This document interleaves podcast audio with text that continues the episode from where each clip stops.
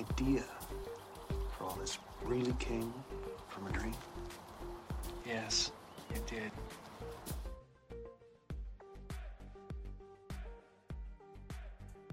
Good evening and welcome to Nox Mente. Tonight's guest is William Ramsey.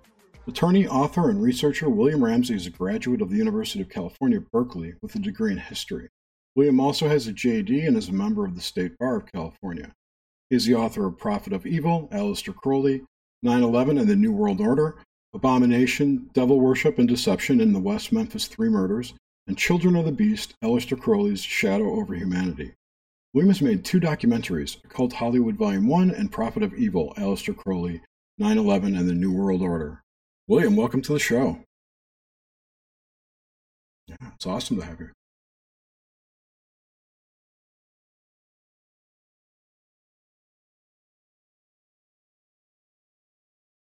Wait, wait, wait, wait. Something's up. I don't. Audio working. This never happens. Tech issues. Tech issues. UB. All right. And you hear me now? Try say something. Check one, two. All Check one, right, two. all right. William, welcome Yeah, to we- the show. Take two. It's almost like Mercury retrograde, but it's not Mercury retrograde. hey, at least I caught it before it was like ten minutes into the show. I know. I've actually lost a Zoom interview, so Oh, I shut that down Zoom too early, and uh, You can usually open it back up and it will recover sometimes. I don't know.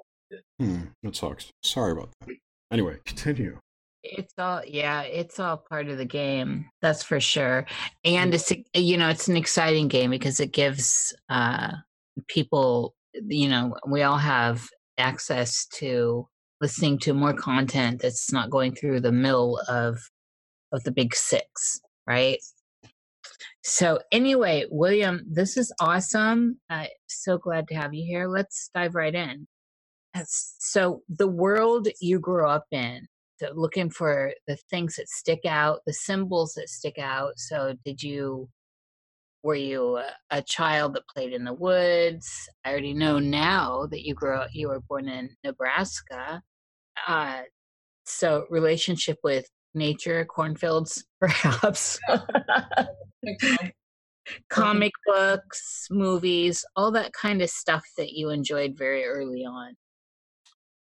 That's a tough question. I think some of my earlier memories actually of Nebraska are po- positive. Very cold, but also during the summer, it kind of has these rolling. There's definitely nothing on the horizon, but there's rolling grass fields. And I think as a young child, I remember playing in those fields very much, like when I was two or three. Those are probably some early. So those are good memories. As far as like symbols and things, I grew up Catholic, so it was a lot of crucifixes and strange, you know, a lot of statuary and stuff like that in church. I was a fairly regular churchgoer, so those are things that I remember and didn't really know much about, so they were mysterious and kind of cryptic. At least my, I mean, if you want to talk about my earlier memories. Um, yeah, yeah. This is stuff that sticks out. What about like pop culture, comic books, cartoons? What kind of stuff like that did?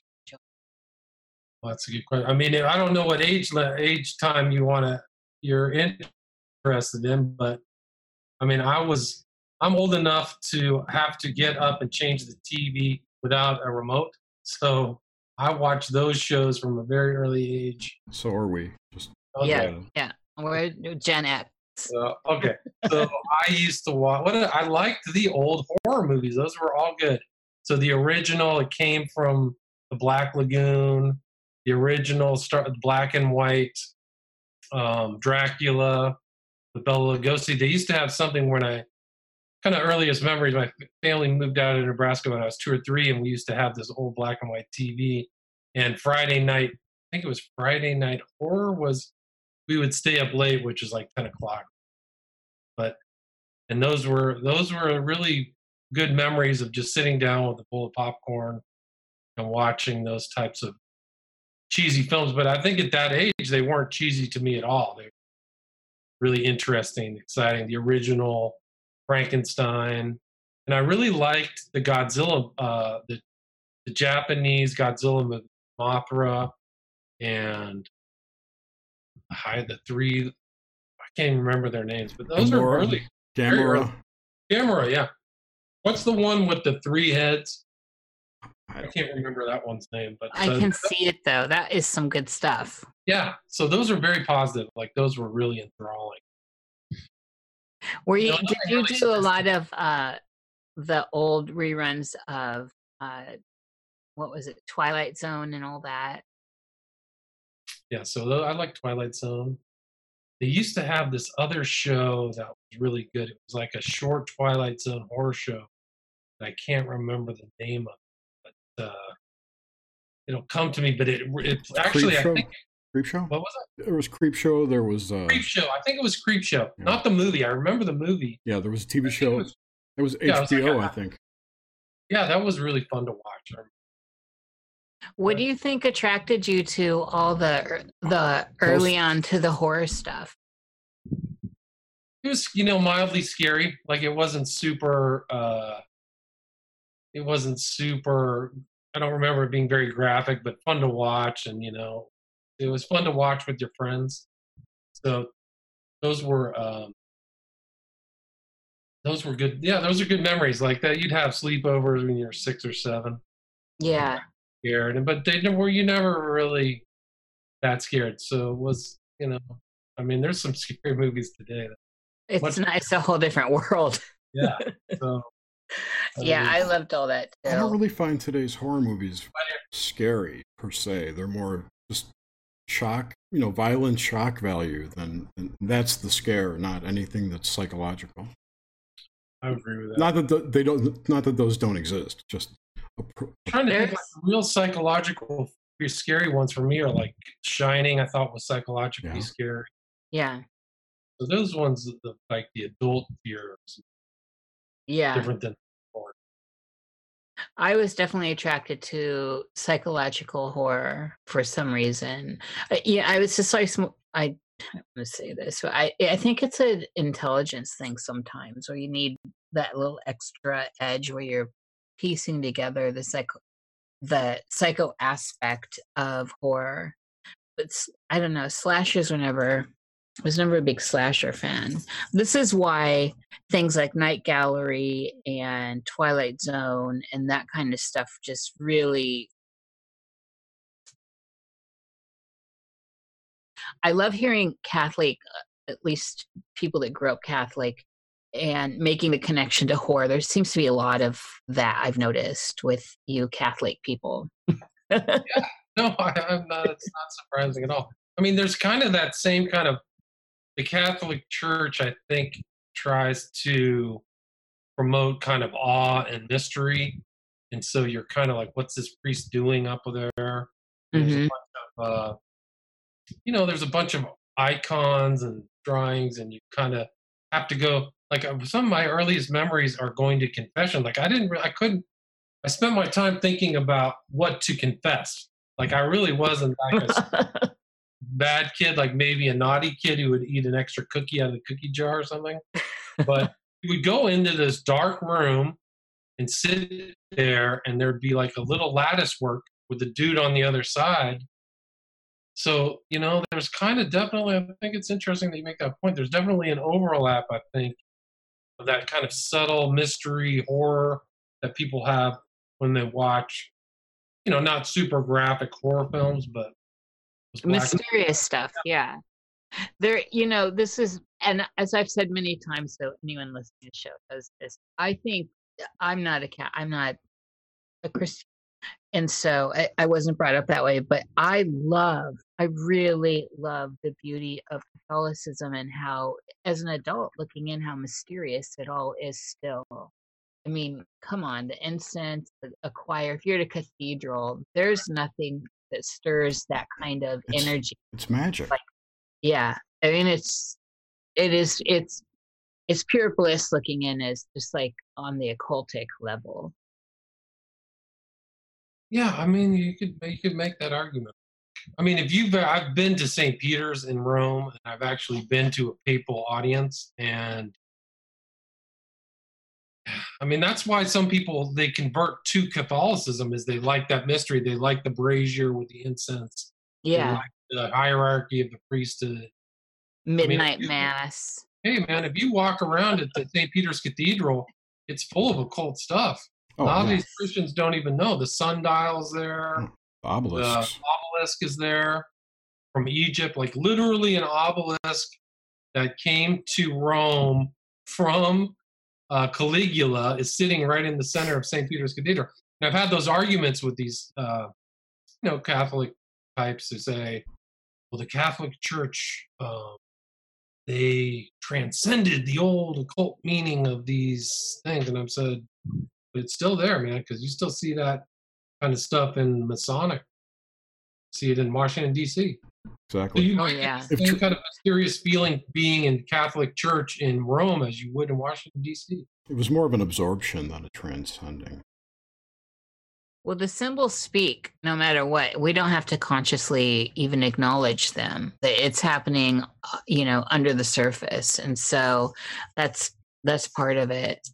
Well, don't you think that's the power of symbols? Is their subconscious meaning that it's more oh, absolutely. Yeah. Yeah, yeah. any symbol, even Christian, occult, magic, Islam, even the black cubes and all that stuff. You know, Islam has a all lot. of it. Well, that The black, black cube, cube is Saturn. is- Yeah. yeah, that that is that's um and and isn't there like doesn't it have like an ET origin or something? Isn't it from There's a piece of a meteorite. The Kaaba holds a piece of a meteorite. yeah. Correct. So touching that meteorite is like a sacred thing Kissing when you it. do the Hajj. Now, Yeah. the conspiracy people will say that that's really black goo. That the that piece of meteorite, and when you kiss it, it will program you to be Islamic or Muslim, whatever. That's why they all go around in circles. It's funny. Well, yeah. Well, I that mean, whole circle thing too, circling the square and all that. Yeah. Yeah, Islam is, has a lot of occultism. You start getting really into deep Islam. It's uh, Muhammad. See, Yeah, it's pretty intense. I mean, you can get into revealed books. You can get into the similarities between Muhammad, Joseph Smith, Aleister Crowley, yeah. L. Ron. uh, yeah, L. Ron Hubbard. Mhm. Did you so back when you were young, William? Do you remember being a child that dreamt? Do you remember dreaming, having any of that kind of experience? Absolutely. I think that as I got older, I don't dream as much, although I still have dreams, but much more vivid, vivid dreaming when I was sure. Like real, like literal, tangible dreams and, uh, uh, you know, things that you see in the future, right? So deja vu type dreams, very, and no, much more. I think I would have more meaningful dreams of processing things that were happening in my life and then them being addressed in dreams that don't happen to me now. I'm 50. I just turned 50, so I don't, you know, I don't have those kind of big dreams. I've had, I've had some, but not, not with the kind of clarity and awe, you know, the awe-inspiringness that you have when you're eight or ten. Do you have a couple that may stand out from early your earliest dreams? Some images or something. Oh, not right now. I don't remember them. What about uh, and so still with the young young William? What about night terrors and nightmares? I mean, I feel like I had some dreams where like I'd go into my parents' room, and but when I was young, but I don't. I never had night terrors or anything like that.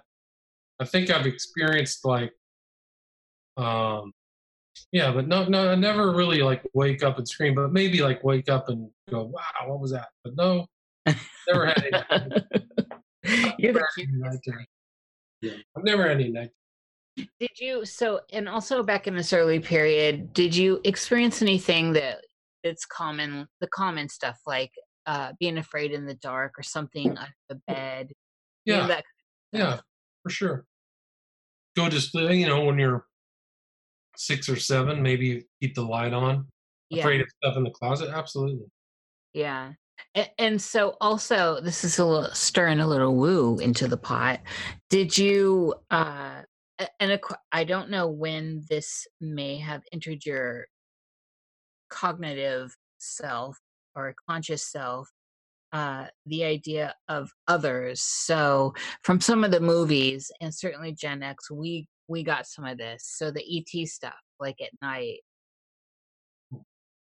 You know, I never had those. I never had that kind of ET UFO phenomenon thing happen. So I don't. Is that what you mean? I don't, Yeah, yeah. Well, just like uh, with the fear of the dark and fear of uh, things under the bed and in the closet, I'm just, it's just something I've just started to sniff out a little bit. A few people have been like, I had these fears when I was little, and guess what? It was these, you know, it was this fear of these gray aliens. So I'm trying to sniff out if this is a generational thing, where that is. I didn't have anything that exciting. I had friends who literally had like magical friends they would talk to, like that kind of weird kind of thing, but nothing like that really was ever really that exciting in my I don't remember I don't remember anything like that. I just remember maybe just like dreams that would involve things that happened during the day.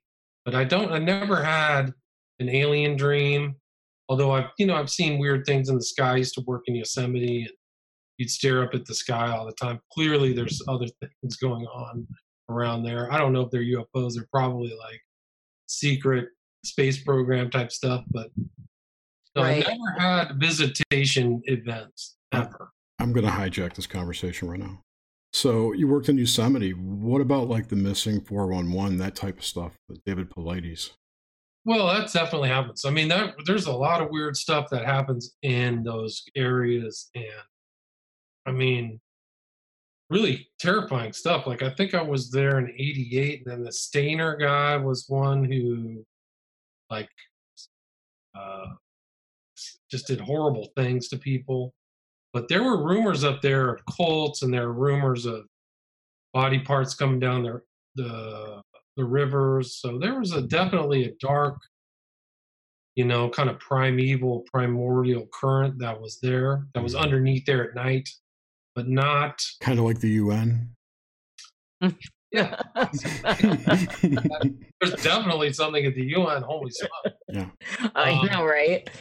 But uh, I, yeah, no, it, Yosemite is interesting because it was like a mix of like prim, primeval, primordial world of like enchanted evenings, and then like a McDonald's Disneyland atmosphere during the day.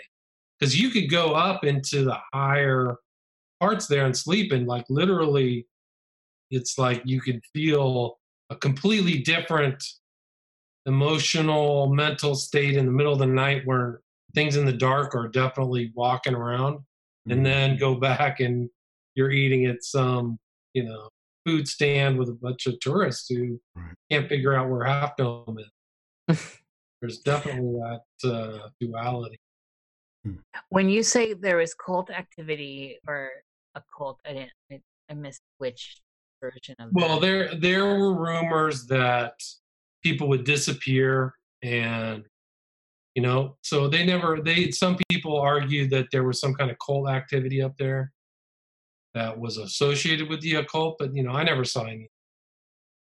But they said the same thing. They're actually when i grew up in northern california up in the santa cruz hills there was definitely cult activity. And people knew about it people would go up there to go into the older redwood forest that kind of semi exist in the spaces between santa cruz and san jose hmm that was there. You know, that there was definitely that undercurrent, or you want to call it a cold current, sure. But I was never, you know, I was never, I wasn't interested in that or a part of that.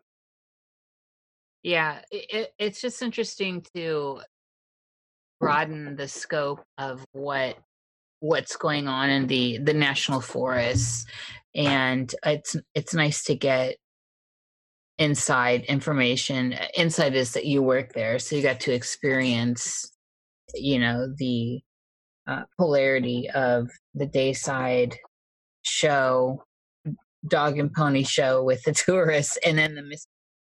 No, because the mysteries are there. You didn't have to go very far. Because the strange things about Yosemite is very few people actually go into the backcountry. They just drive in, they stay at a hotel, and then leave. But you didn't have to go more than five miles, and you were in the middle of literally primeval, you know, California. So um, in that regard, it was great. Like those are very good memories, but you know, and then you kind of come back. It was like uh, it was like a little mini adventure, but not having to go that far. That was How- a long time ago, thirty years ago. Yeah, that's what I was just gonna ask how old you were when you were working there. So you're like twenties. Yeah, but the other interesting thing is that there were a lot of Indians, so there's a lot of Native Americans around there. So I actually used to meet a lot of Native Americans, a lot of Mormons.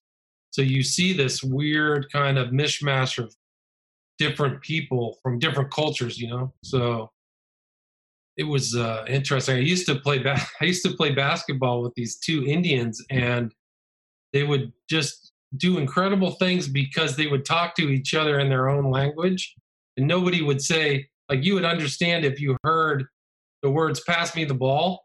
But if you heard somebody in, in Native American say that, it wouldn't even register in their brain. And they got, these guys would make incredible plays and passes and just mystify the Westerners. It was incredible. It was fun to play with them. If they were only taller.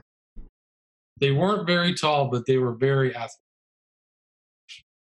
Well, the Navajo are tall. The Plains Indians are very tall. I think the ones I don't know which which Indian tribe. I don't remember. The great, all the Great Plains Indians, uh, all that I know, are six foot five, six foot six, six foot seven. They're very tall, and so I think of like more the Pueblo Indians that are shorter. I think they were from northern Arizona, so they were the kind of Native Americans who got integrated into the LDS Church. Those Yeah, yeah, yeah. I know exactly. Uh, yeah, I know what you're talking about. That you know, that's like someone does. My mother is Sac Fox from Iowa, and uh, and so I've had I just had a lot of exposure to different natives in the states, and a a lot of people think that they're short. I think that comes from the maybe the more Southern American Indians too, like get down to New Mexico, Arizona, into Mexico. Uh, anyway, so when I wanted, I was curious about when you were working there. Did you was there anything that was going on in your dream life then? Were you still dr- dreaming pretty significantly at that point? You know, I don't remember. I don't think so. I don't. I think I was slept. ve- I actually was in really good physical shape, so I would sleep like a rock. And I was very active. I was outdoors and active very much, and hiking all the time. So I don't really recollect having really vivid dreams, like, but just you know, just kind of being in that kind of liminal state at times Yeah.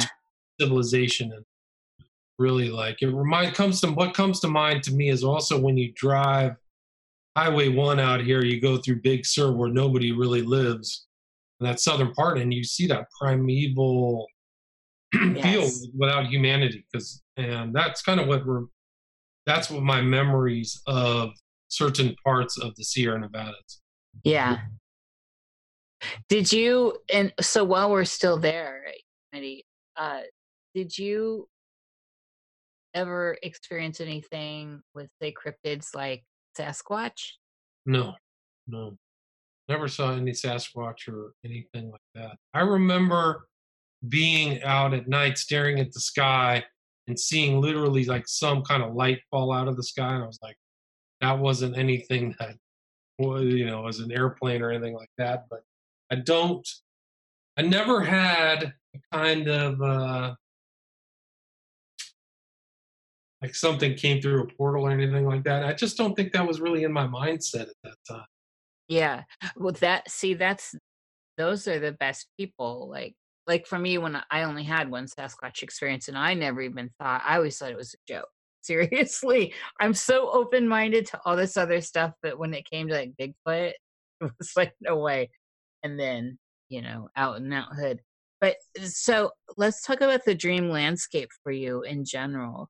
When you dream, how does it appear is it is it in color is it uh Always in color. yeah And Are it's there- Yeah, I mean they're usually pleasant dreams. I don't usually have really like dark. Uh, you know, some people always have these like menacing dreams or visionary dreams. Mine are usually kind of like your brain is just firing off. From Yeah. I used to have. I used to. I used to have these horrible dreams when I was in law school that I would miss a test. And so I used to have these horrible dreams where I would wake up and then I would be like, oh no, I missed a test. So, like, you would have this is my other cat. That cat is gorgeous. I This is a her. Russian blue. We found it. Uh, his name is Sage.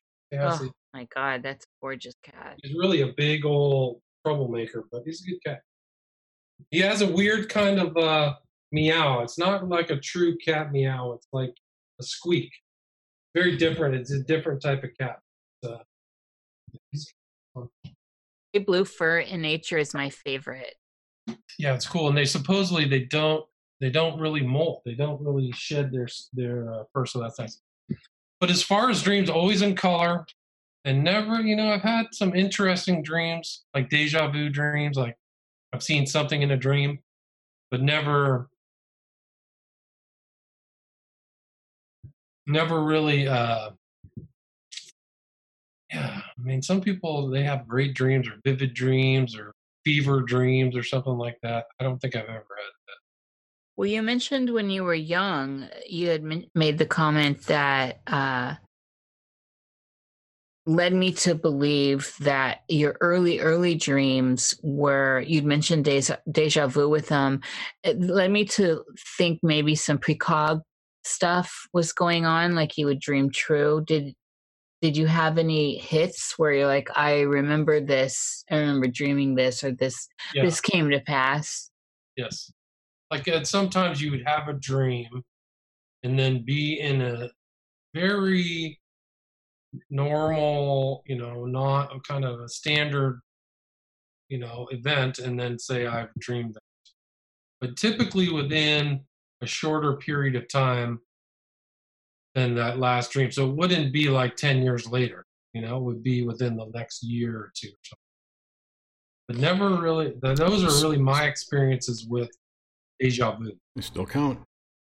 Yeah. Oh, yeah. Definitely still counts. and I love that. It seems to be uh, less common to hear that in my experience, where people can attribute deja vu to a dream. But that's always kind of where my deja vu experiences are. They're all experienced back to my dreams. hmm Yeah, me too. And and so that was it, listening to deja vu experiences with a lot of talking about this. It's always interesting to see where people connect them, but you'd be surprised. I think we're in the minority. Oh, interesting. hmm So uh, let's talk architecture and dreams for a minute too. In so in the just overall new life, it doesn't matter when. Uh, are there places that are there familiar dreamscapes? Now I know that we're talking dreams, so they change. They have this mutability to them. But where you know, it's like you go back, you're like, oh, I know this house or I know that place, even though it may appear different. There's this knowing of it. Yes, that sounds right. So the landscape is familiar in most of my dreams. Like I'm not in some other I've never seen before. If I have, yeah. I mean, if you're talking within the context of, uh, you know, precognition, it's usually that way. But I've never, I don't really have dreams of I'm in some unusual place. No. And and then also, what about so then like dream the classic dream stuff like flying dreams. Oh, I think I had them more when I was younger. Definitely, I would have flying dreams. You know, like flying to school. Mhm. I remember dreams of like seventh grade. You would fly instead of riding my bike. What that. kind of flyer were you? Like Superman, like flying. I love that. I, I think it was a response to the drudgery of biking 20 minutes to school. You know? oh man, that's quite a want to get there faster. yeah. Was that so? You you left Nebraska at like two or three, and you moved to California. Correct. So I lived in Northern California till graduated from college in 93, went to law school in DC from 95 to 8, then moved back Northern California, and I've been in LA since 2002. It's impressive though that you still have those memories of Nebraska at that young age. That's you know. I, I have I actually have very early memories that most people would say they don't have memory. Like you're not supposed to be able to remember anything from before you're two. And so, well, uh, you know, one of the signators there too is that you did move early on, so stuff you could place stuff easily to that period. That's uh, instead of someone who n- never really left the same place, and it the the dynamic of memory and all that comes in. But you moved when you were two or three, so those memories place you there with memory. Yes. What kind?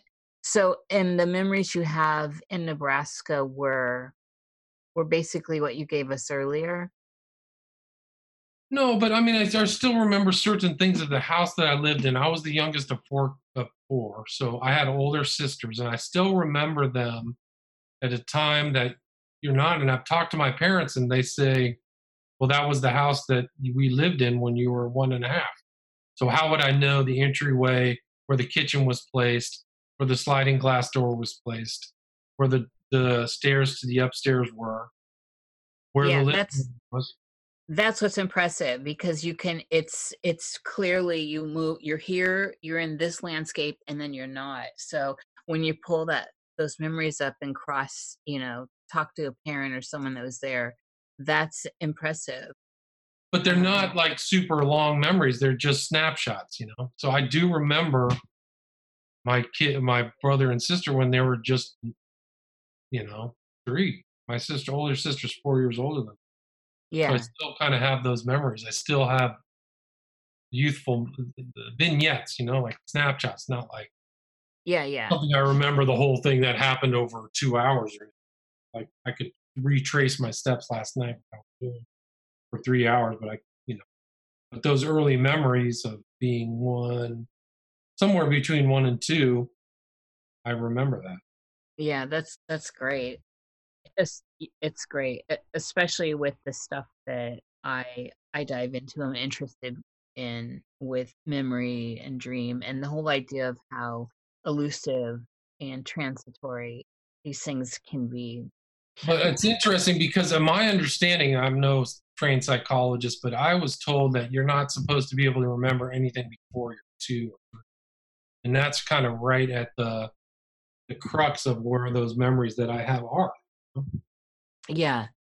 Well, there's a- there's a a lot we could deep dive on that for sure. I have I have memories back to six months because we'd moved before we'd moved when I was six months old, and I can I have just snapshots, but my mother said the same thing. Oh, that was this house, you know. And so that's what's great about having um, signators like this house was this house, and we moved, and so you pull up these images. What about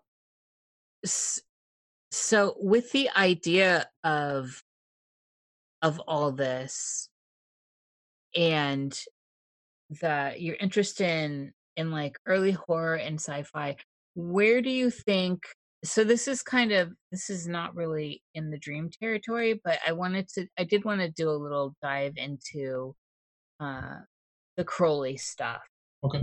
Don't mind so where do you think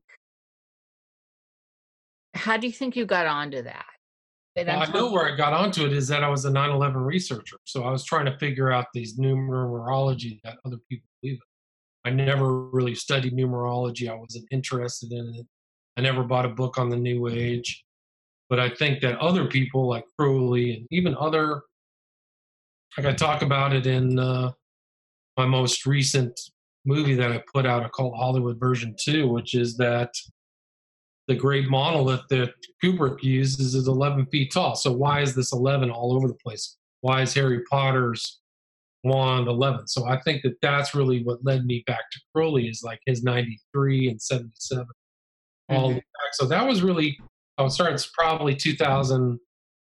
five or six, you know, not that long ago. But Those that's were- you know, Two of the flight numbers too, right? Seventy-seven Right, and ninety-three. right.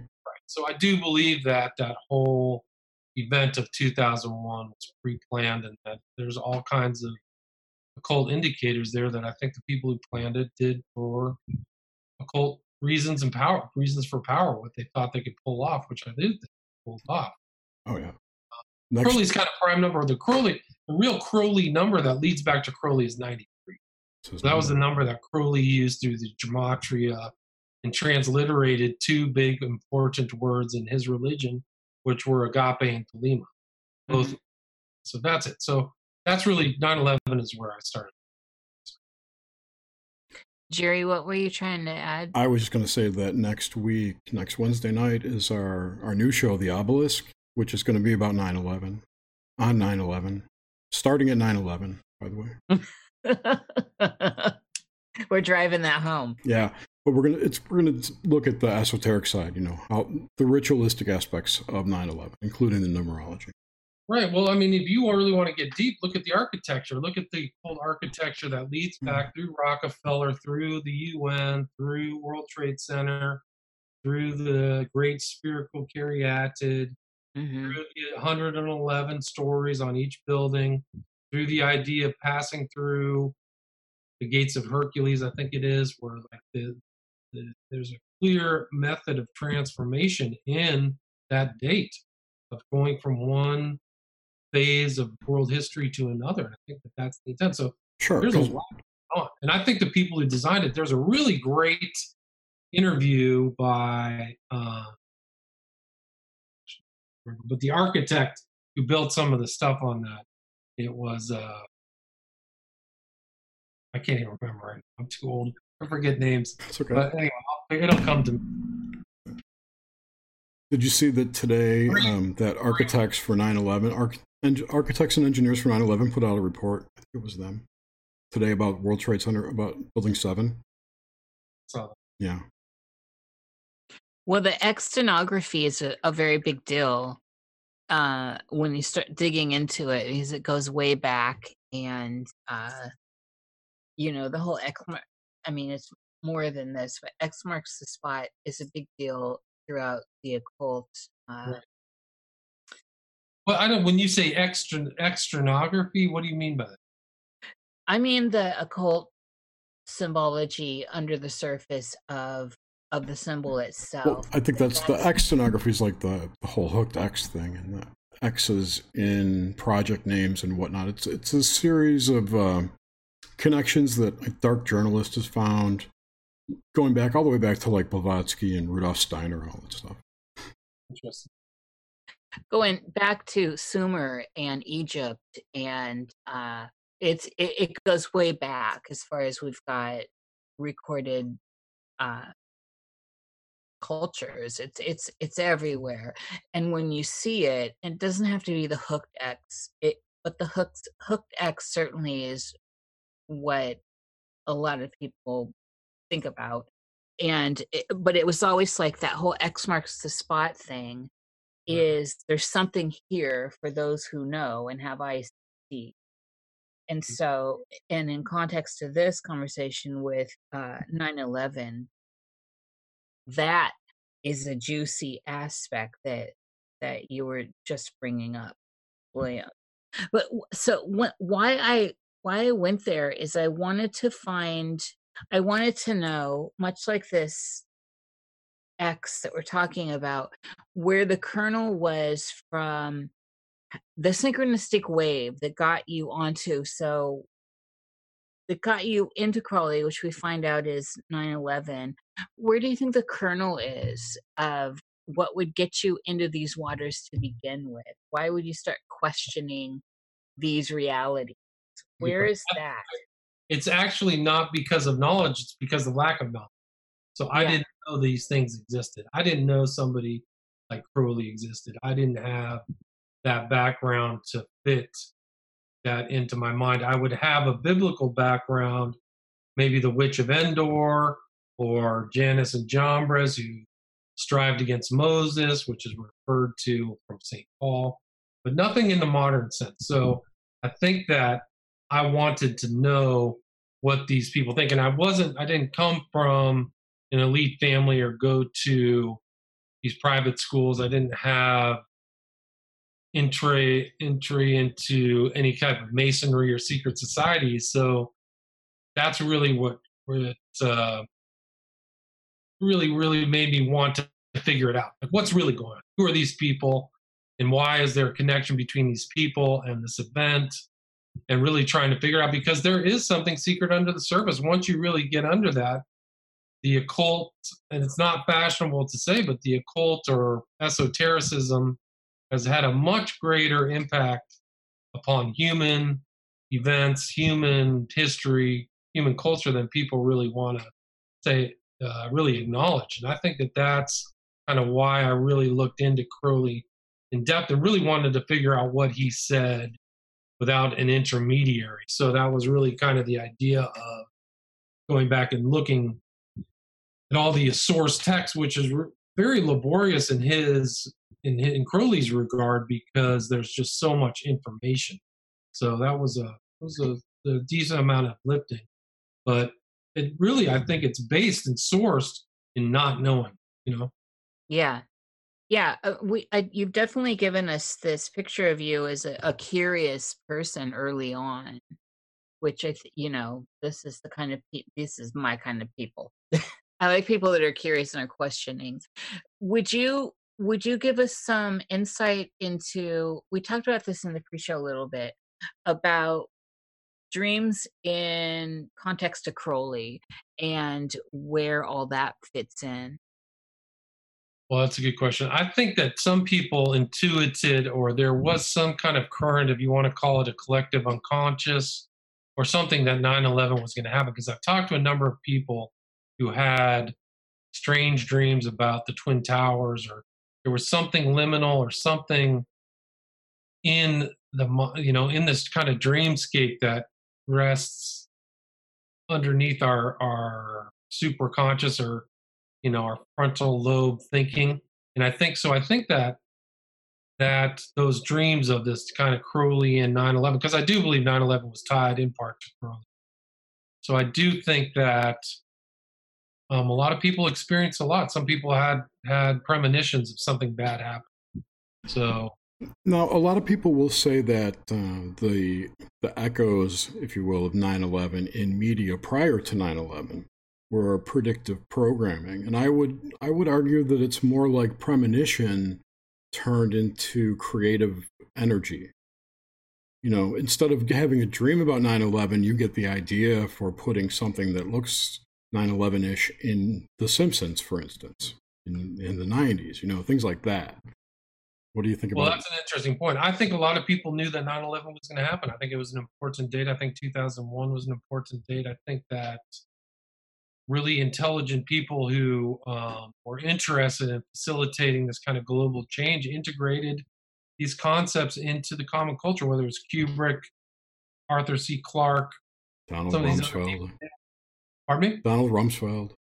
Donald Rumsfeld seemed to know what was happening. Mm-hmm. A lot of people seemed to know. They were all kind of an elite bent, kind of high Masonic, post Masonic types, seemed to know. So the symbolism and all that stuff was all leading up to this event that, uh, you know, really kind of changed the world. It kind of peeled off the old skin and replaced it with something new that, for me, was not positive for humanity.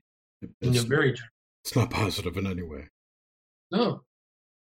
And that's your number 11. If you want to go back and read, like in Prophet of Evil, you know, the number of 11 is associated with all kinds of baleful, negative things. So, sure. Uh, you also can look at it that uh, the, the 9 and 11 are part of the tree of life. And I forget what which Sephirah they are exactly, but by going from 9 to 11, you skip death.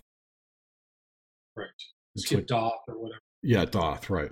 Nine itself is kind of a power number, like LaVey used nine as like mm-hmm. top number. The Beatles kind of referenced it, so nine seems to be Tesla. Love nine yeah, as well. power word, and then eleven is the meeting of the macrocosm and the microcosm and the magicians. Mm-hmm. I think that uh, you know, that, I, people ask me why did they do it on 9/11. I don't think they had a choice. honestly, if you're going to pick the proper date to have a magical working, I don't think you have a choice but to pick. And it's interesting too that that date was a date that coincides with the Christian kind of calendar. So Right. it wasn't some kind of a cold calendar, it wasn't a Jewish calendar. It's not the uh, it's not the uh, what do you call it? The Islamic calendar, the moon. You know, it's basically a moon calendar. So why did these people decide to have that date based upon current Christian cal- calendar Mm. tradition? I've thought about that too, and I think that it comes down to it doesn't matter. It's the idea of the date that matters. I think you're right. Well, that right. The idea is a thought, and so the thought, a, a thought, then It's a thought form. becomes a conscious form, starts forming its own consciousness, and like a tulpa. Did we lose William? He probably wants to get his dog or something. All right, somebody's at the door. I'm Okay, back. no problem. Take your time. I'm good. We're good. I'm like, where'd William go? So, so with with all this, with the idea of say architects setting this up through sigillic sigils, and I mean that loosely, sigil.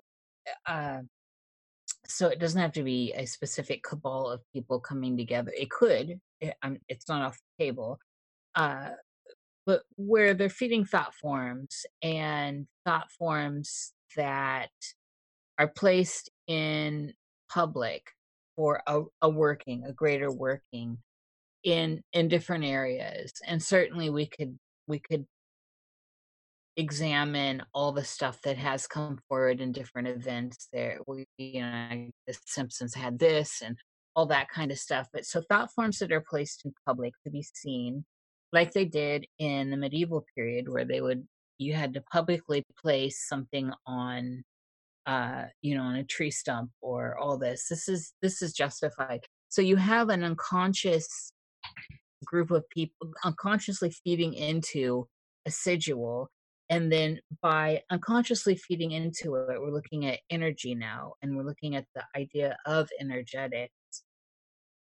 Then then that in effect can turn and manifest something and we get chatter and then the thoughts happen. Do you think all this was at play? That's a tough question. I do think that these guys mm. use sigils, hyper sigils, and try to do things to, you know, uh, adjust, make adjustments in the psychosphere. If you really want to, I like that term in some ways. yeah yeah that's Yeah. a good one uh, uh, it's interesting because if you really, I really enjoyed the uh, True Detective first season, and they used a lot of stuff or ideas that were uh, arguably lifted from Thomas Ligotti, who had this kind of idea of the psychosphere. And Ligotti himself is an OTO member. He actually plays in a cult band. So I do think that the really sophisticated ones, the experienced long term kind of occultists definitely play that game for sure. And definitely I think that that that that game is influential because I think in their thought, if you look at guys like uh, Genesis P-Orridge, they're trying to facilitate this kind of, and even Crowley himself, like Crowley's number for global, you know, illumination was 418. So these guys put that stuff out there with the intent that maybe somebody will see that and wonder what that is, or, and have this very synchronistic influence upon the way they think and act. So I do think that that's really true. I don't think it's is overt. I think 9/11 itself was a hyper powerful, um, traumatic event for variety of people, and certain and it was very sophisticated because I think there was people in the know and people not in the know. So, uh, yeah, I, I mean, I think I think what you're saying, what you're if I understand your what your question is, I do think that those high end occultists, the real magi, the maguses, are doing that to make that change. And I think the ultimate change is New World Order principles. And uh, I mean, from a Christian perspective, it's the ultimate thing is to to put Satan in the seat of God in, in Jerusalem. I think that's really what it is. So with with all this in mind, I want to jump back to the idea of lucid dreaming. And uh, so you mentioned earlier that you had very vivid dreams as a young person. Do you, so first of all, what's your idea of high lucidity in a dream, in the dreamscape? And have you attained that or experienced that? And, and it doesn't matter what period of your life, but. I think I've experienced something like that. Yeah, I think so. I mean, I think some people have different dreams where they come to like their realization of what they're supposed to do with their life or solution to personal problems. So I think that those are the highest lucid dreams where like you snap out of a sleep state and uh, you you solve a problem. So I think in some ways I've had something like that, but that's the way I would decide. I would de- describe this hyper top level, top tier lucidity. Where you real where you realize that you're you're dreaming. Right. Yeah, I think so. I think you know that you're in you know, I, I think that if you really want to, I, I certainly haven't done like, you know, actually it's interesting because the, the dreams do pop up often in the Bible. There are tons of dreams, informative dreams, uh, Joseph's dreams, uh, instructive dreams of the Old Testament. And I think that that's why, uh, in part, Freud did talk about dreams often. You know, he wrote a book about analysis of dream, dream analysis, right? So you probably. But uh, so I th- do think that if you really want to get into dreams, I, I think that you would have to start parsing dreams through different varieties of dreams, just random misfires, meaningful dreams, prophetic dreams, informative dreams. So yeah. hyper lucid dreams. Well, one of the one of the uh, I guess avenues I'm going here with is say because in context to you, this is this shows about you, and um, the work you've done is is this idea of through lucidity and within the dreamscape the idea of doing workings consciously in the dream state as the architect in the dream state and then waiting to see them manifest in what we consider the waking state. And so like we were talking 9-11 we started with crowley you know and his workings. Where do you see what are your thoughts I'm sorry, you have to repeat that. Their dog was kind of. I know. Sorry, they're, they're, getting all excited. Uh, so you we're. Like question. Oh, yeah. Maybe the dog. How do you see that playing out? So, by people who have attained this ability to remain lucid and be lucid in the dream state, and uh, be as architects, creating sigils and doing higher workings, and then watching them play out in waking life, for say not just personal stuff, but public stuff. So, and you know, because mm-hmm. I'm tying this in, you did, you know, you you did all the Crowley uh, stuff and 9/11. It all seems connected to me. Well, I would agree with that. So you're saying dreams, Crowley, and 9/11 are all connected? The idea of manipulating uh, the outer world through your inner world through a state of high lucidity so that being awake within the dream.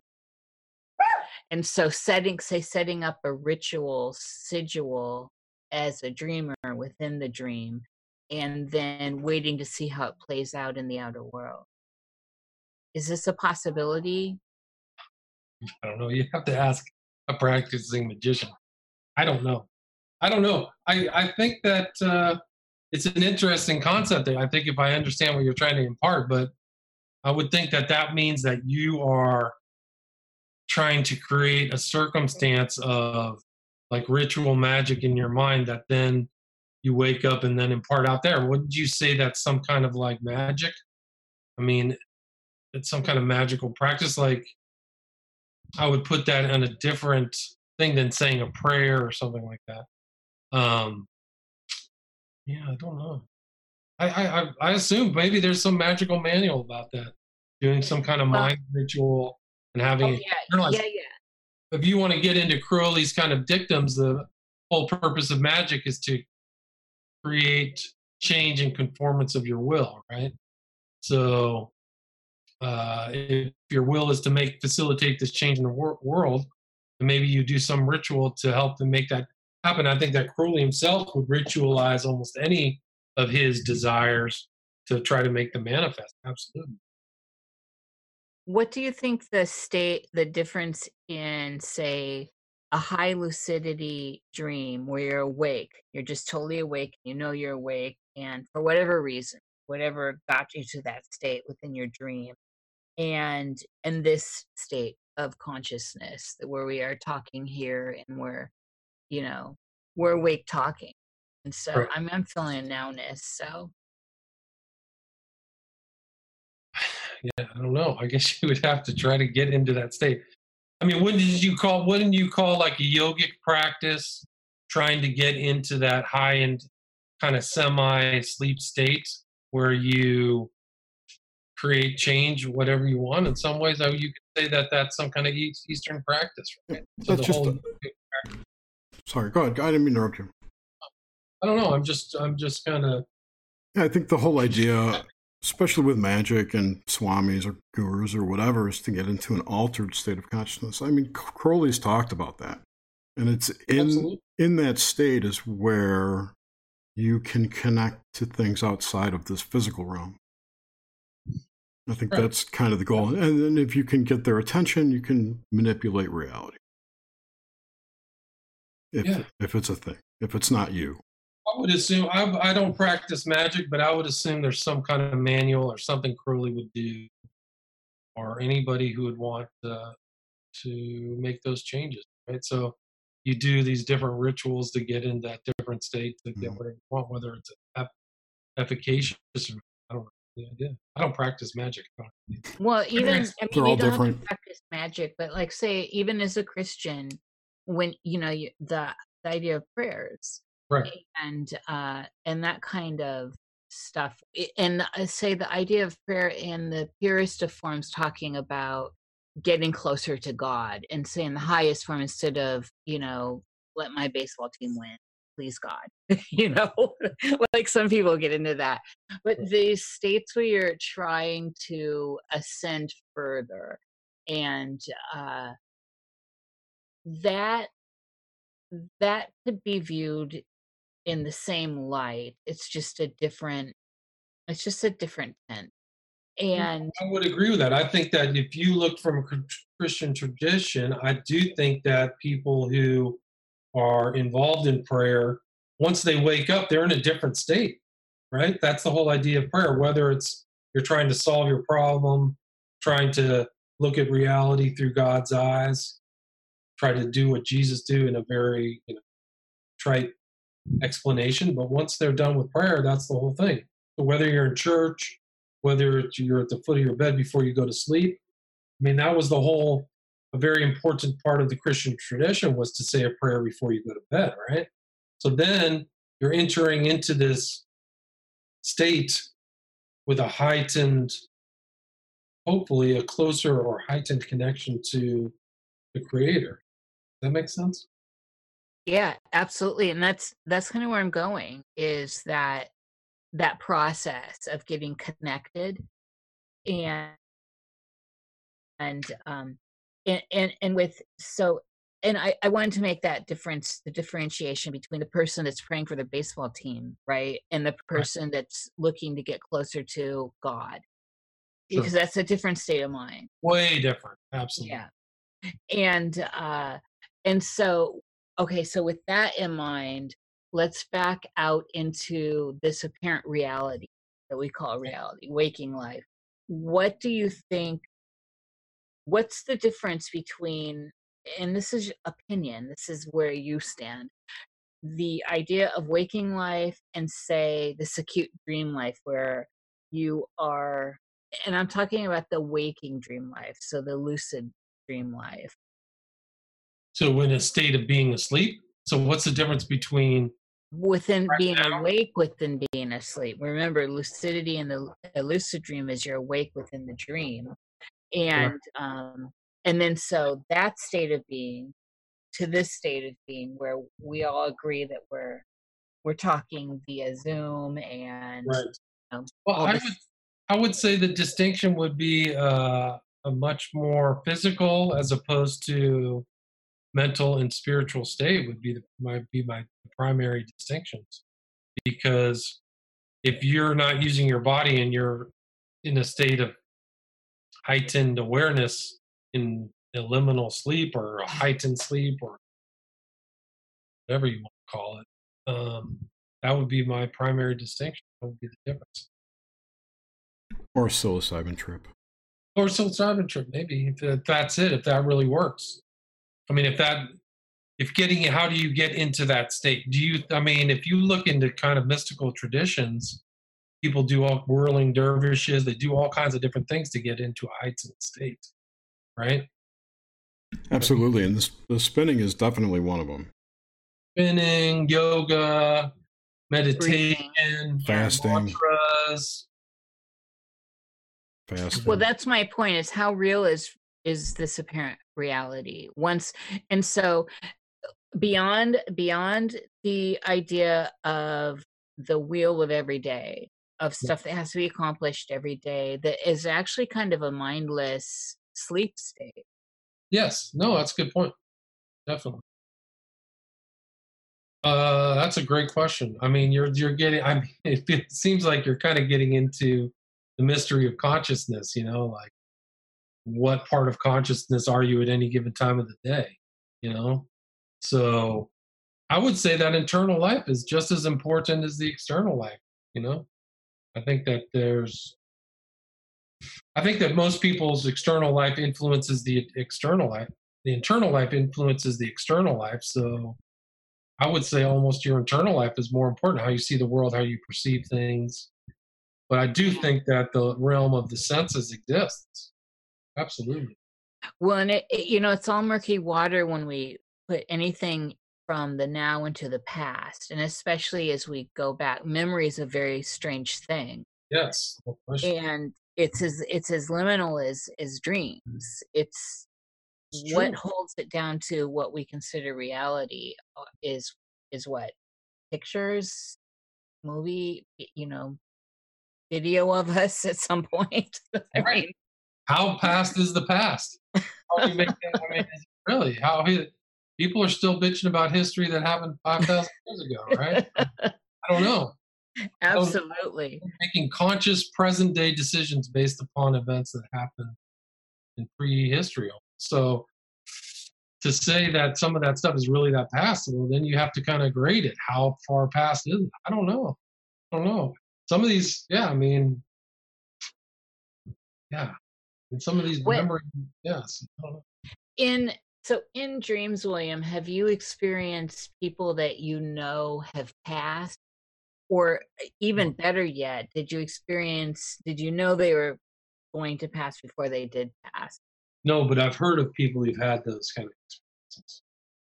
I think that some people are more tuned. I would say that it's like uh, people's capacity for hypnotism is all different. So some people are much more easy in that kind of uh, precog, whatever you want to call it, deja vu sensitivities. Certain people are more attuned than others. So, but I've never experienced that. But I know people who have. I know somebody died, and then they find. So I've heard many, many, many of these stories. yeah did you have you uh experienced so that aside what about just experiencing people you know that have died in dreams you you see they're dead and then they show up I'm trying to remember. You know, I've been very fortunate. I don't have a lot of death, like family death or anything like that. But uh, trying to remember, like even pets count you know the Pets pets I remember my pets. Yeah, I still have good memories of my pets. My first dogs was Snoopy. So I still had when I was a kid. I had dreams, more dreams of him. oh But, really yeah.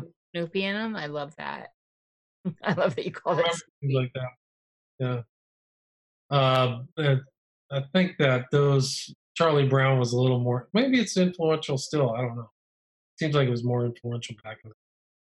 But I don't remember a lot of dead. I don't have dead people talking to me or giving me advice like some people have. You know, we're much closer to loved ones in their mind.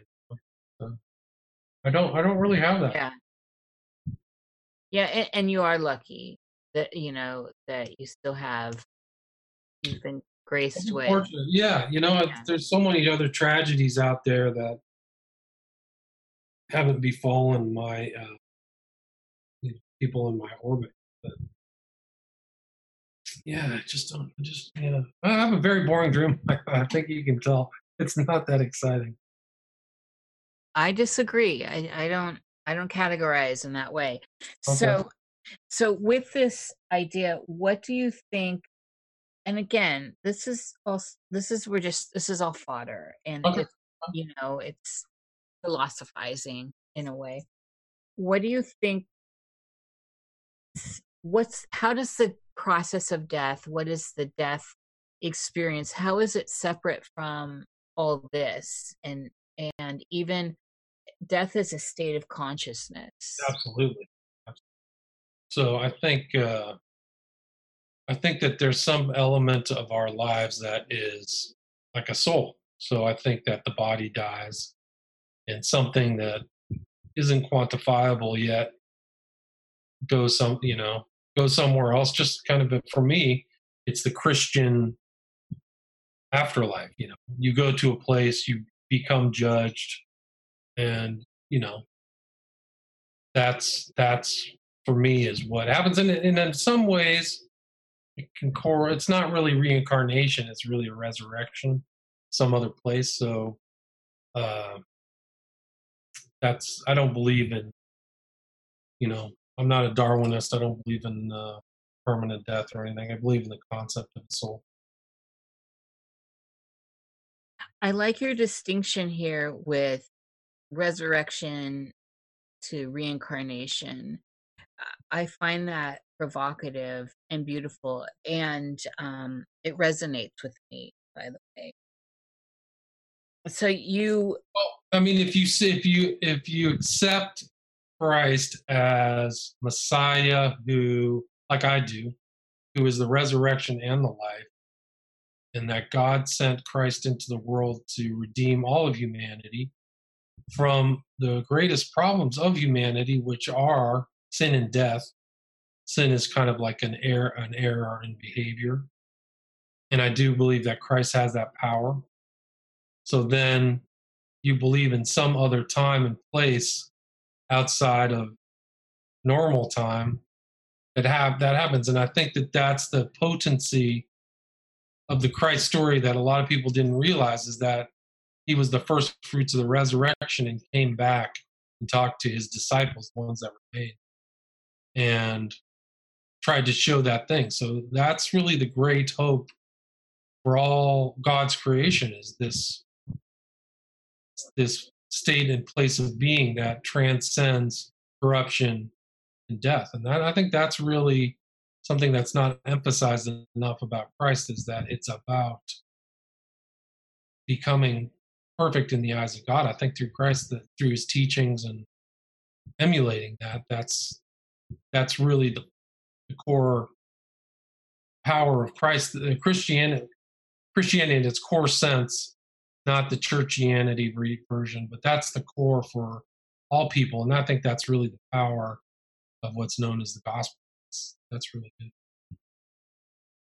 the idea of transcendence is uh, is a big one across the board, as you know, and and you just you know you just gave us that with the the Christ narrative and with the resurrection and and also i think when i think personally when i think reincarnation as opposed to resurrection and i view that from the eyes of say immortality right of the soul uh then the idea of reincarnation has this connotation for me of almost like a memory wipe Right. Yes, I would agree with that.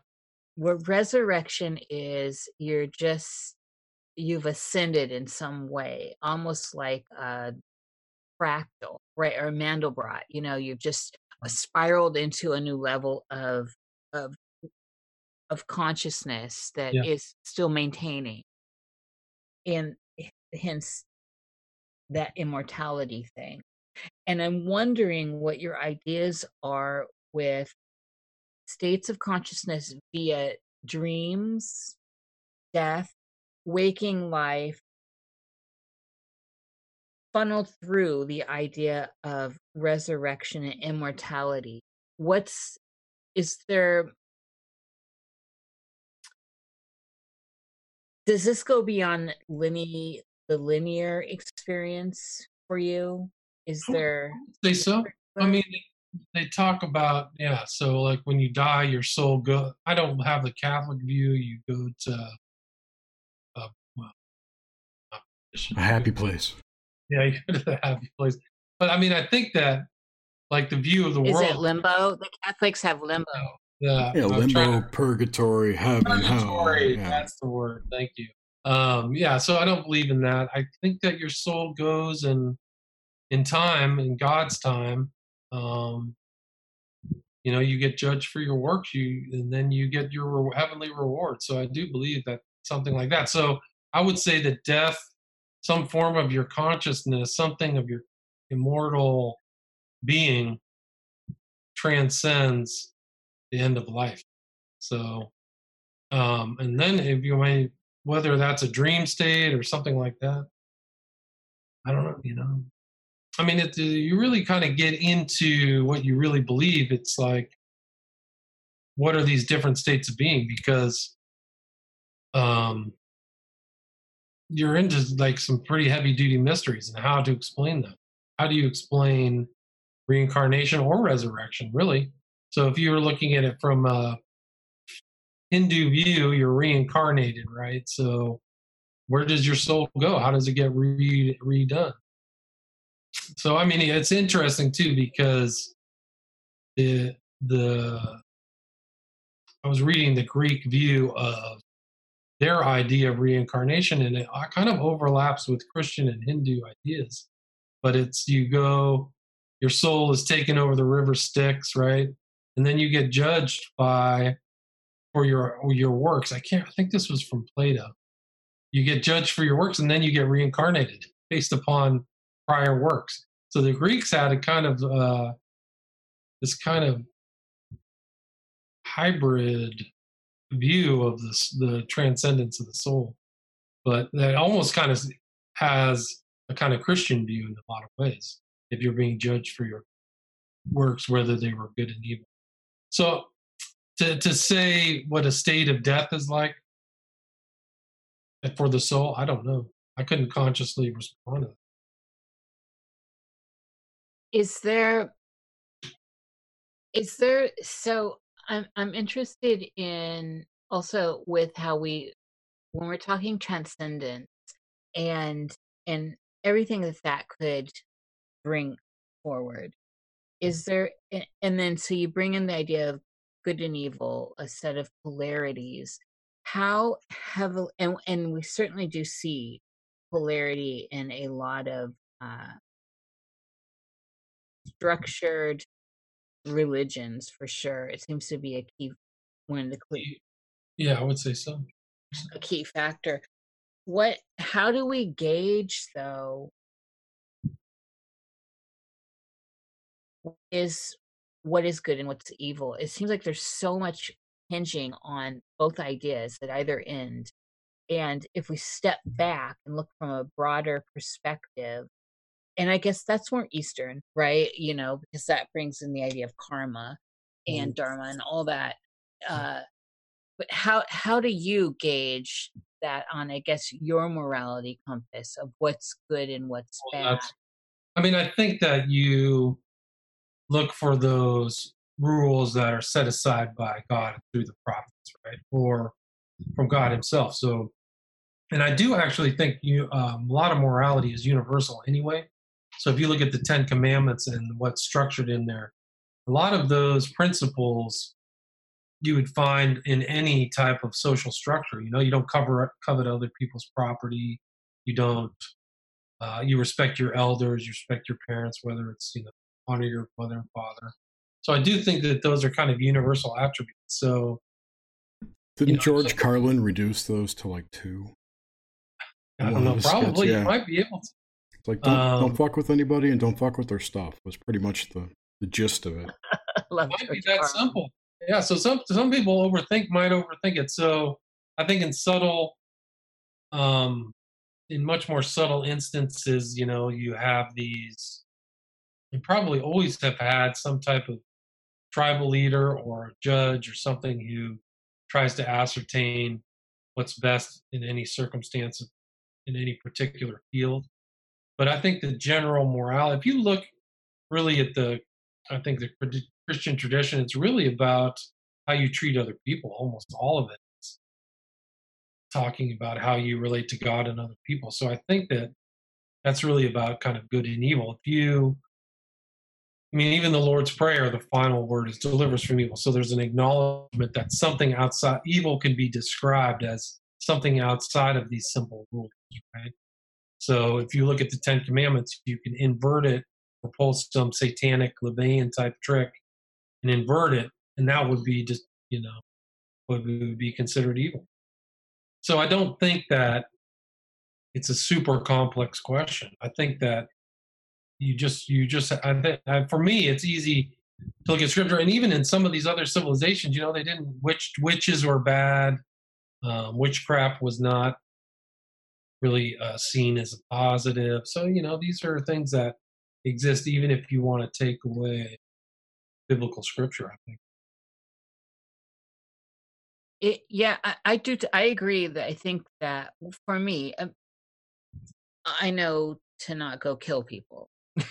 you know, like That's a better transaction translation than so inherently, not kill. It's really you should not murder.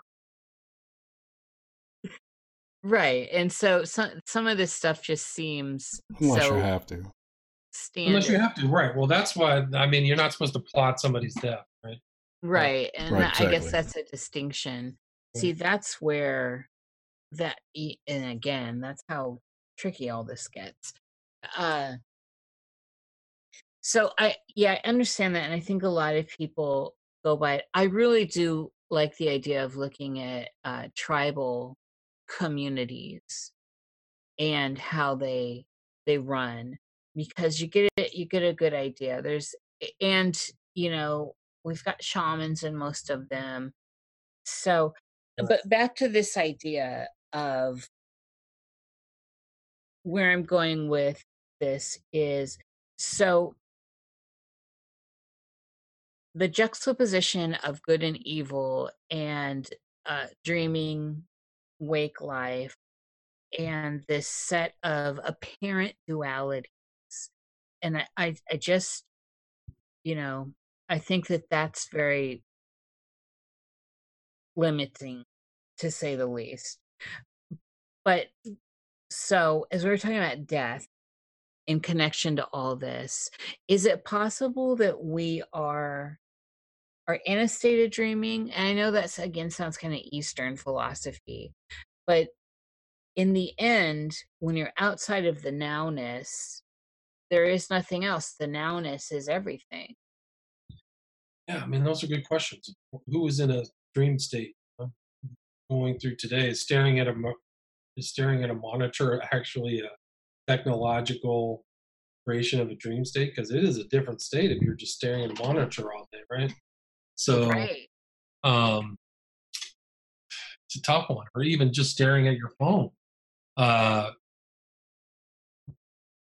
uh, you want to get into that mystery of human cognition and consciousness. It's like there's all kinds of different states, and I think that really successful, malevolent politicians and things can really mess with people's mind and put them in kind of a reactionary dream state and you know through through mind control on a very general level so to say that we're all in some kind of fugue state or something. You know, I do do think people are in a fugue state If you do a lot of uh, mental health pharmaceuticals, I think you're in a fugue state. I think that puts you in. So, to I think it's like going back to some one of the earlier things I said is you got to start parsing through these different states, and I think that the uh, the Hindu tradition actually does that very well because they talk about different states of consciousness. You know, and I think that ties in with chakras, and I do so I do think that those are valid.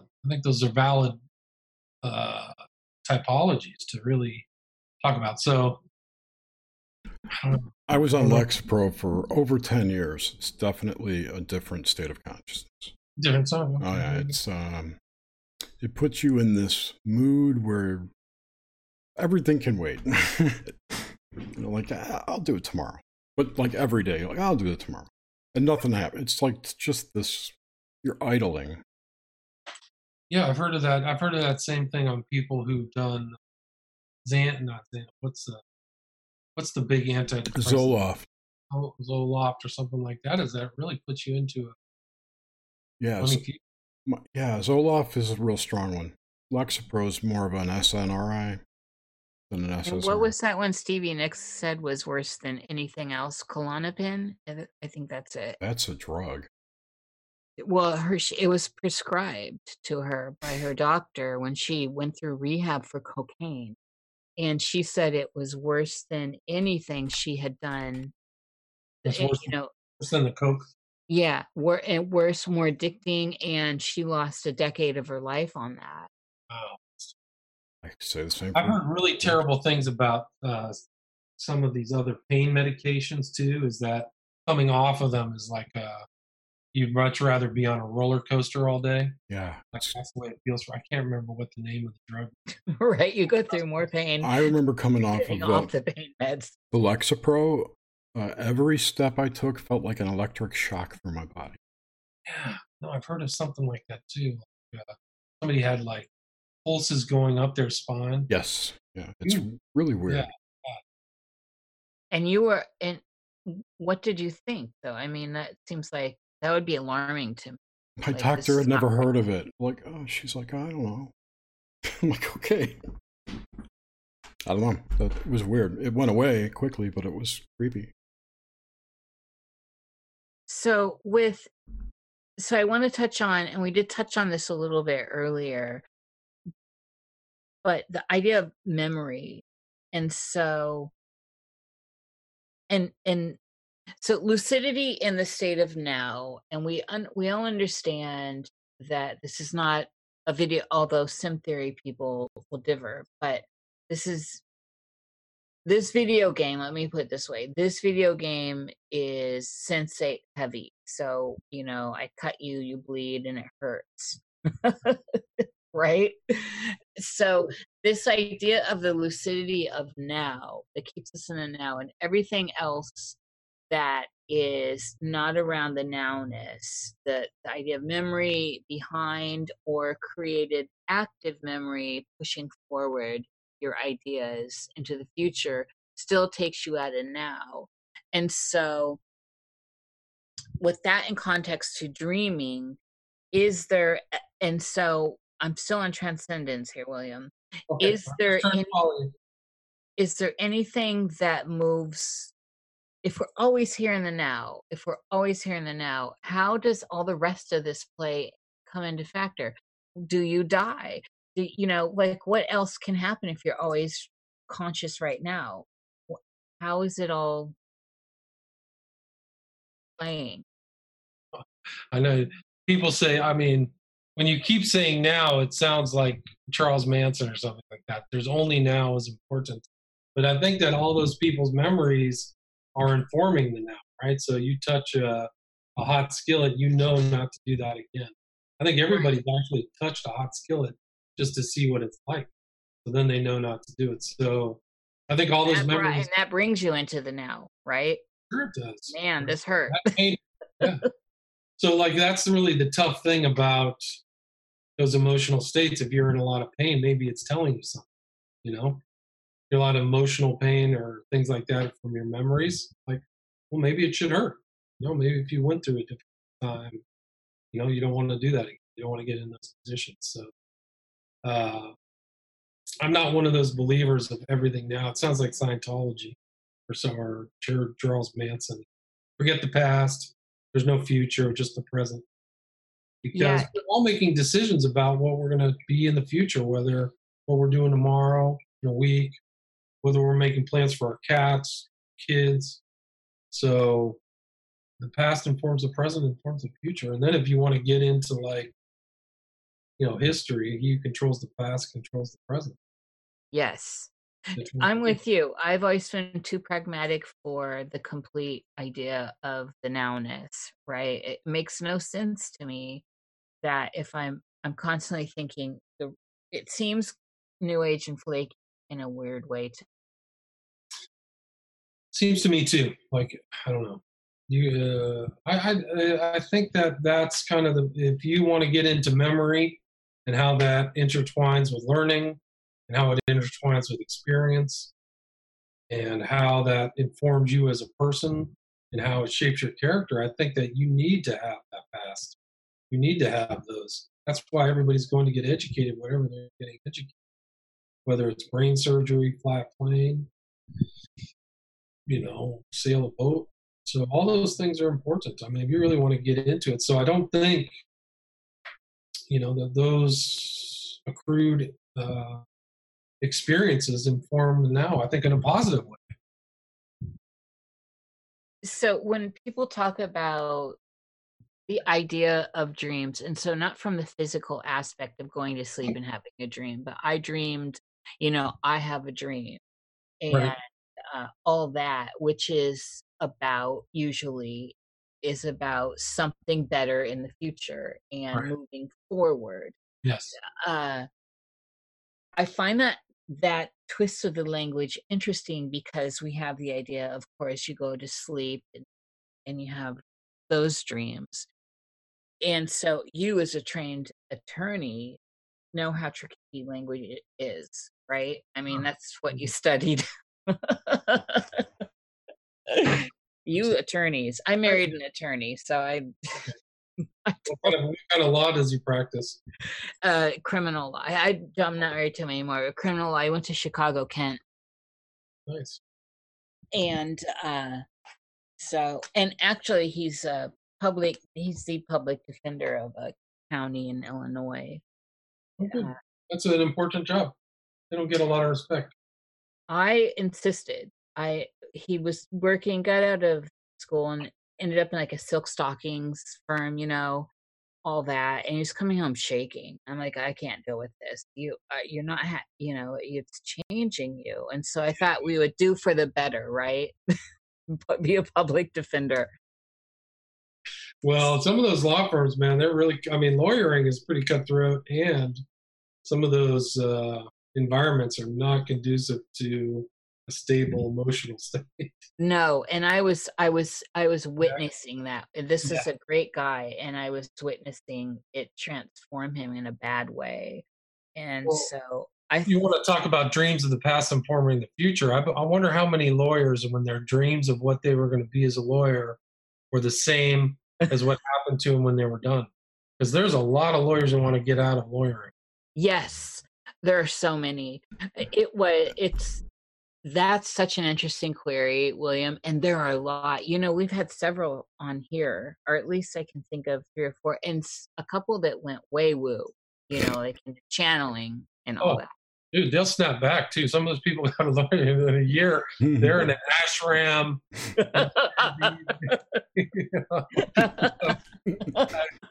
Do you think the um, the increase in the use of uh, the- law as a weapon, lawfare, as it were, is, is causing these people to leave that they had intended to do? You know, go on.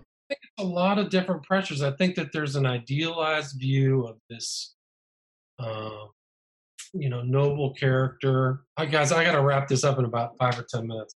I wish I could stay for the whole two hours. But there's like this idea of this noble character, and then they get in there and they got to make money, and you got to bill, and you have to deal with these other people, and there's a lot of competition, and you know, so it's uh it's it's it's not that I was in a law firm once where a guy billed 24 hours straight for like six days. So his the pressures were so intense that he just kept billing. It was incredible. There's no way a human being could do that, but he would bill for 24 hours straight. It's incredible. So That's think, terrible. yeah, no, believe I was it was unethical. But uh, That's great. you know the thing is, is that if you're a clever biller, you can bill six different clients, and they think you're doing all your work for them, so they don't see the other people getting billed bad. Yeah. Yeah, I wouldn't still lie that too. Jerry, do we have? I guess we should take Nah. questions with this last few. If anyone has If there are questions. If anyone has questions, put them in chat. But in the meantime, do you have anything you'd like to plug? Current things? Uh, from- No, I All just things- finished another. I updated my old documentary called "The Cult Hollywood." I did it ten years ago, so I put out volume two and talked a lot about. You want to talk about symbolism and dreams and whole. Not uh, 2001. I tried to really break down the symbolism of the uh, monolith, and uh, I think people find it interesting. It's on Vimeo, so you can go to Vimeo and just type in "Occult Hollywood" or William Ramsey, and then. Um, I also did a documentary, a pretty depressing documentary of the murder of young men that's happening all across the, the world The called the pushers? Killers. Is it the push the push ones? Um, uh, yeah, right. So they call it in Manchester, they call it the pusher. Hmm. So this phenomenon of guys going out at night um, and then disappearing and being found in water. And that's they call it here in the states the smiley face killers because they found this smiley face symbol. Um, Wasn't that the serial killer in a TV show too? The the Mentalist, right? Yes, excellent. Very good. That's a great reference. And I included that in my documentary because symbolism is an important part, I think, of the serial killing. So, in general, as people are going back to college who have uh, even women and men, you can, men can get drugged just as much as a woman can get drugged. So, that's really kind of the rise of I think these men are being abducted, kept for a time, and then they're either drowned or ritually drowned and then dumped in water to make it look like so it's really hard to it's hard to believe that that's happening, but I think through my um, research that is what is happening, and uh, I show it. And I try to prove it. Those are both on Vimeo, and then all my books are available on Amazon. People, uh, I actually have been doing a podcast. I've done a lot of interviews recently of William Ramsey Investigates, which you can see on Spreaker, iHeartRadio, and I've been really enjoying that. Uh, And YouTube as well. That's where I YouTube, found your podcast. Cool, yeah, One of your podcast sites isn't updating. I should let you know that. I don't remember which one, but the last it was only up till like April of 2018. Okay, that's probably I have that might be my YouTube channel or It was else. Podbean or Spreaker. Spreaker maybe. I don't know. I'm sorry. I, I'm pretty sure my Spreaker's up to date because that's where I'm supposed to upload to Spreaker, and then It goes off. Spreaker's but shoots it out to Apple and everybody else. So I, I'm hoping Spreaker is good. So, but uh, I've had some really interesting guests, and I had Banias on recently, who was fantastic, excellent book, really fascinating book. The I re- want to listen to you guys talking to Banias. was it the reframing the debate book? No, that's the one. UFO people. Is, UFO uh, yeah. yeah, very strange culture, a very curious culture. I think. Uh, Curious. Yeah. Yeah, but MJ Banias is awesome. That was a great show.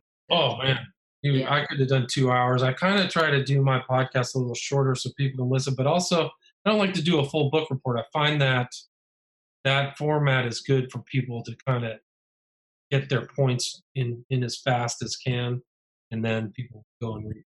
I'm a promoter of book reading, so Yeah. think people should go and check out some. There's so many good books out. I mean, almost. Oh my God, there's so many. Man, there's like a resurgence in good books. Yeah, no, it's really something happened. I, I don't know. People really are trying to put out some really thoughtful, um, intense stuff. Like I, the O'Neill book about Manson and chaos and all that stuff. hmm I think with with sites like Lulu coming online, it's more approachable. I think so. I know, like I used to write books, used to write tech books, and you always had to find a publisher. I had a publisher, but you had to find, you had to pitch an idea, and you had to get it approved, and the editor, and it has to yada yada yada. It was a thing.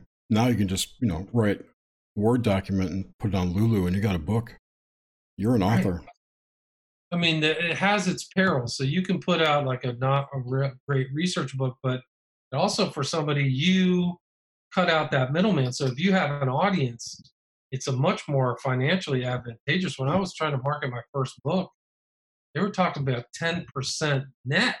So I know it's such a racket. i got 2% so that's good yeah, I was looking at them like, hold on, 10% net? Let, let me calculate that.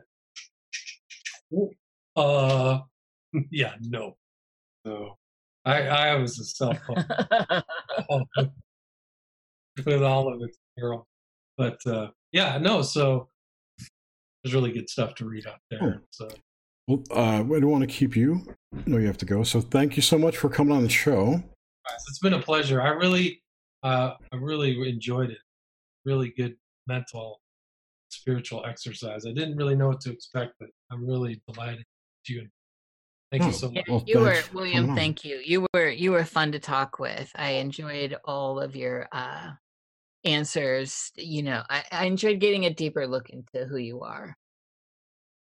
Thank you. Right. And thanks everyone for listening. And be sure to tune in next week. This time we're going to have our show, The Obelisk, will be on.